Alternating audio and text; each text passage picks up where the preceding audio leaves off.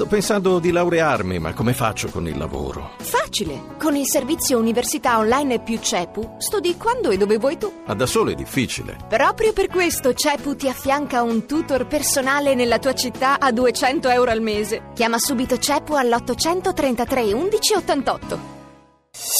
Voci del mattino. E adesso, come annunciato, andiamo a Parigi dall'inviata del giornale radio Carmela Giglio. Buongiorno. Buongiorno a te e agli ascoltatori di Radio 1.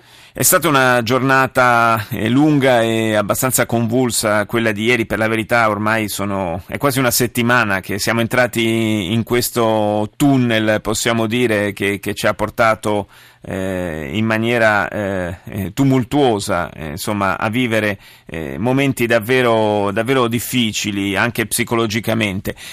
si è fatta un po' di chiarezza su quanto è accaduto ieri, le autorità francesi giustamente da un certo punto di vista mantengono anche eh, una quota di, di, di riservo per eh, preservare, tutelare le indagini, ma insomma eh, si è capito meglio di che cosa questa cellula che è stata smantellata ieri, che progetti aveva? Eh, la, il Ministero degli Interni ha smentito che eh, la notizia che era circolata, che l'attentato che stessero preparando eh, fosse diretto al quartiere della Défense, no? che è il quartiere degli affari, il quartiere, sì. il quartiere finanziario, però ehm, lo ricordavi tu poco fa, eh, la, la, lo stesso procuratore di Parigi, Molan, ehm, ha, ha, detto che mh, è fuori di dubbio che loro eh, stessero preparando, si preparassero a colpire di nuovo, ma lo dimostra del resto anche eh, la, la eh, la potenza di fuoco che sono riusciti eh, ad, ad, opporre alle forze speciali al momento dell'irruzione, lo dimostra la presenza stessa di una, di una donna kamikaze. Non erano dei terroristi eh, braccati eh, in fuga che avevano trovato riparo in una,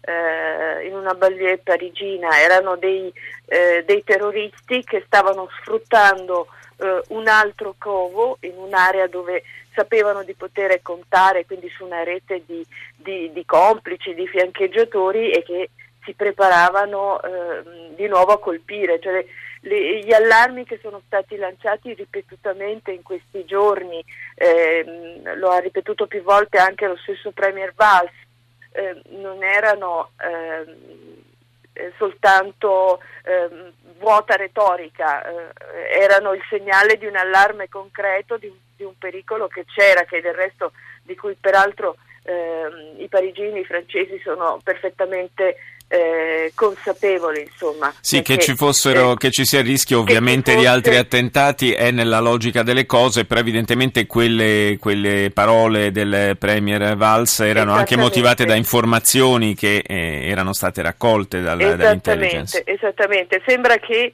ehm, eh, la polizia francese sia riuscita a mettersi eh, sulle tracce peraltro dei terroristi a Saint-Denis non soltanto grazie al, um, tele, al, telefono cellulare che erano riusciti a trovare su uno dei luoghi delle stragi, al Bataclan, ma anche grazie a segnalazioni di altri di servizi di altri paesi come ehm, quelli marocchini. Ricordiamo che i due principali ricercati di questa, eh, di questa tragedia sono eh, belgi, cioè non soltanto la mente degli attacchi, no? che fino a ieri si pensava si trovasse eh, in Siria e oggi eh, eh, la Francia e il mondo intero si interrogano se non fosse invece eh, tra eh, nascosto ehm, a Saint-Denis, cioè parliamo di eh, Abu Dhamed Abaud, ma anche l'altro ricercato di cui in qualche modo ieri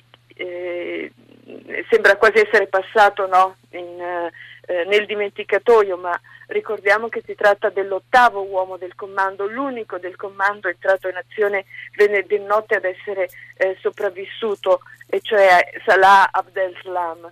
Eh, ieri il quotidiano Le Parisienne diceva, sosteneva il sito online che eh, Salah fosse, eh, che la polizia avesse diramato un ordine eh, di ricerca per una Citroen Xara usata appunto da Salah per darsi alla fuga.